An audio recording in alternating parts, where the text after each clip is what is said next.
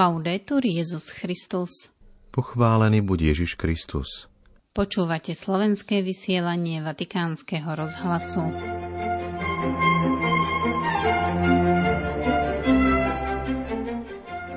Staraj sa oň.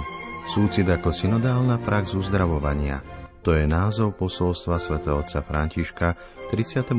Svetovému dňu chorých, ktorý cirkev slávi dnes 11. februára, deň liturgickej spomienky pre blahoslavenej pani Márie Lurdskej. Vo vysielaní sa dnes vrátime k slovám svätého Otca. V dnešný deň uplynulo 10 rokov od historického momentu, keď vtedajší pápež, dnes zosnulý emeritný pápež Benedikt XVI v roku 2013 oznámil, že sa dobrovoľne vzdáva pontifikátu. Na tému homosexuality sa vrátime k slovám pápeža Františka Slačovej konferencie na palube lietadla pri návrate z apoštolskej cesty z Južného Sudánu. S týmto obsahom vás v sobotu 11. februára od mikrofónov zdravia Miroslava Holubíková a Martin Jarábek.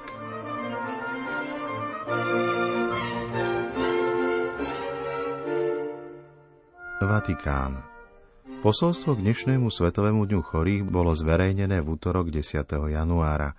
Pápež v ňom poukazuje na opustenosť vyraďovaných krehkých ľudí a zdôrazňuje, že práve vďaka skúsenosti krehkosti a choroby sa môžeme naučiť kráčať spoločne Božom štýle, ktorým je blízkosť, súcit a neha. Téma posolstva Staraj sa oň, súcit ako synodálna prax uzdravovania, tvoria slova z evanieliového podobenstva o dobrom Samaritánovi. Započúvajme sa do slov posolstva pápeža.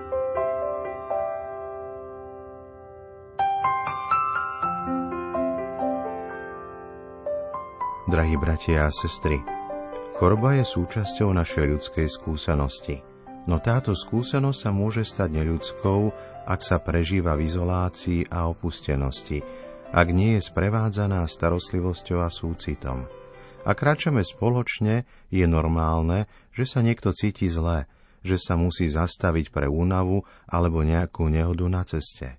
Práve v takýchto chvíľach vidíme, ako kráčame, či je to naozaj spoločné kráčanie, alebo či kráčame po tej istej ceste, ale každý na vlastnú pesť, starajúc sa o vlastné záujmy a ponechajúc ostatných, aby sa sami zariadili. Preto vás na tento 31. Svetový deň chorých uprostred synodálnej cesty pozývam, aby ste sa zamysleli nad tým, že práve cez skúsenosť krehkosti a choroby sa môžeme naučiť spoločne kráčať podľa Božieho štýlu, ktorým je blízkosť, súcit a neha. Knihe proroka Ezechiela v jeho veľkom proroctve, ktoré predstavuje jeden z vrcholov celého zjavenia, pán hovorí takto. Sám budem pásť ovce a sám ich dám do košiara, hovorí pán, Boh. Stratené vyhľadám, odohnané zavrátim, poranené obviažem, nemocné posilním. Budem ich pásť svedomito, Skúsenosti dezorientácie, choroby a slabosti sú prirodzenou súčasťou našej cesty. Nevylučujú nás z Božieho ľudu, naopak privádzajú nás do centra pánovej pozornosti, lebo On je náš Otec a nechce na ceste stratiť ani jedno zo svojich detí.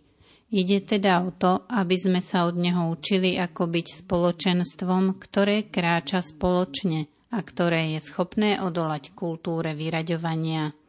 Encyklika Fratelli Tutti, ako viete, nám ponúka nové čítanie podobenstva o milosrdnom Samaritánovi. Vybral som ho, aby som ním ilustroval bod obratu, ktorý nám pomôže výjsť tieňou uzavretého sveta a predstavovať si a tvoriť otvorený svet. Existuje hlboká súvislosť medzi týmto Ježišovým podobenstvom a tým, ako sa dnes bratstvo mnohými spôsobmi popiera – Predovšetkým to, že zbytý a okradnutý človek je opustený na ceste, predstavuje situáciu, ktorej sa nachádza príliš veľa našich bratov a sestier v momente, keď najviac potrebujú pomoc. Nie je jednoduché rozlíšiť, ktoré útoky na ľudský život a jeho dôstojnosť pochádzajú z prirodzených príčin a ktoré sú spôsobené nespravodlivosťou a násilím – Veľké nerovnosti a prevaha záujmov niekoľkých ľudí ovplyvňujú v súčasnosti každé ľudské prostredie do takej miery, že je ťažké považovať akúkoľvek skúsenosť za prirodzenú. Všetko utrpenie sa odohráva v istej kultúre a uprostred jej protirečení. Tu je dôležité uvedomiť si stav osamelosti a opustenosti, no tento druh krutosti sa dá prekonať ľahšie ako akákoľvek iná nespravodlivosť, pretože, ako nám hovorí podobenstvo, na jeho odstránenie stačí chvíľa pozornosti, vnútorné hnutie súcitu. Dvaja okoloidúci považovaní za veriacich vidia zraneného muža, ale nezastavia sa. Je však pohnutý súcitom a postará sa o tohto cudzinca na ceste, zaobchádzajúc s ním ako s bratom. Takto, bez toho, aby o tom premýšľal, mení veci a vytvára bratskejší svet. Bratia a sestry, nikdy nie sme pripravení na chorobu a často si nepripúšťame ani to, že nám pribúdajú roky. Bojíme sa zraniteľnosti a všade prítomná trhová kultúra nás nutí popierať. Pre krehkosť tu nie je miesto. A tak, keď nás postihne nešťastie a zautočí zlo, sme šokovaní. Navyše nás možno druhý opustia, alebo sa nám zdá, že my ich musíme opustiť, aby sme sa pre nich nestali bremenom. Takto sa začína osamelosť a môže nás trápiť trpký pocit nespravodlivosti, pre ktorý sa nám zdá, že sa od nás odvrátilo aj nebo. V skutočnosti je pre nás ťažké mať dobrý vzťah s Bohom, keď je zničený náš vzťah s druhými a so sebou samým. Preto je aj v súvislosti s chorobou také dôležité, aby sa celá cirkev porovnávala s evanieliovým príkladom milosrdného Samaritána a stala sa skutočnou poľnou nemocnicou, lebo jej poslanie sa prejavuje najmä v historických okolnostiach, ktorými prechádzame, práve v starostlivosti. Všetci sme krehkí a zraniteľní, všetci potrebujeme súcitnú pozornosť, ktorá sa vie pristaviť, priblížiť, uzdraviť a pozdvihnúť. Údel chorých je preto výzvou, ktorá prelamuje ľahostajnosť a spomaluje tempo tých, ktorí sa ponáhľajú vpred, ako by nemali sestri a bratov.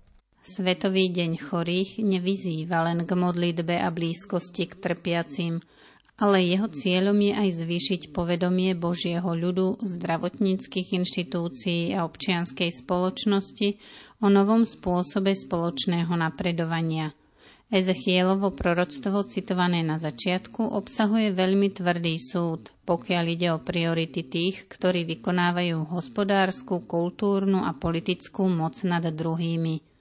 Mlieko ste pojedli, vlnou ste sa obliekli, vykrmené ste pozabíjali, no ovce ste nepásli. Slabé ste neposilňovali, chore ste neliečili, ranené ste neobviazali, rozprchnuté ste nezavrátili, ani stratené ste nehľadali, ale násilím a hrôzou ste panovali nad nimi.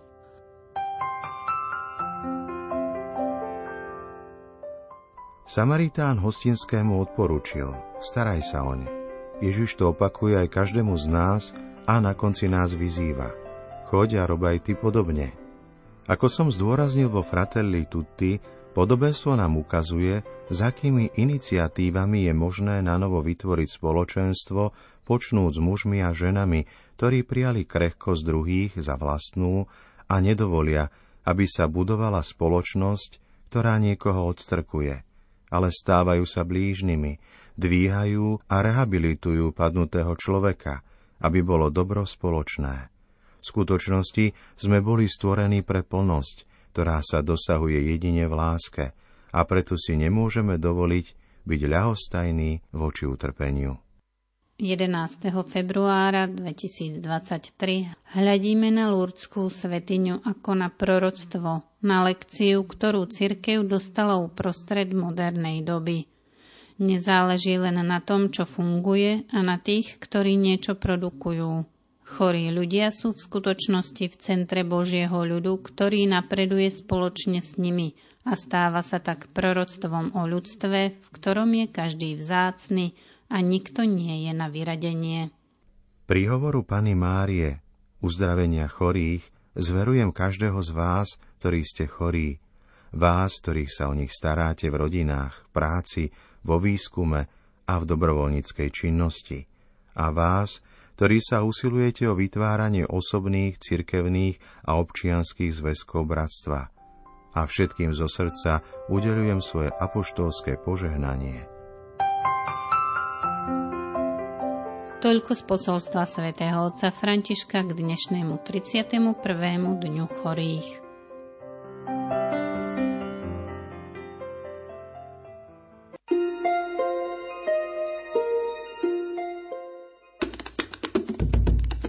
Teraz prinášame ďalšiu otázku z tlačovej konferencie, ktorá sa konala na palube lietadla pri návrate pápeža Františka zo 40. apoštolskej cesty. Svetý otec spolu s arcibiskupom Canterbury Justinom Welbym a moderátorom škótskej cirkvi Jainom Grinchilcom odpovedal na otázku novinára z francúzského rádia ohľadom homosexuality. Novinár, ktorý sa v Kinšase stretol s piatimi homosexuálmi, z ktorých každý bol vyhodený zo svojej rodiny, prosil pápeža o slová pre tieto rodiny a zároveň pre kňazov a biskupov v týchto krajinách. Svetý otec odpovedal. Na túto tému som hovoril na dvoch cestách. Najprv po návrate z Brazílie. Ak je človek s homosexuálnymi sklonmi veriaci, hľadá Boha, kto som ja, aby som ho súdil? To som povedal na tejto ceste.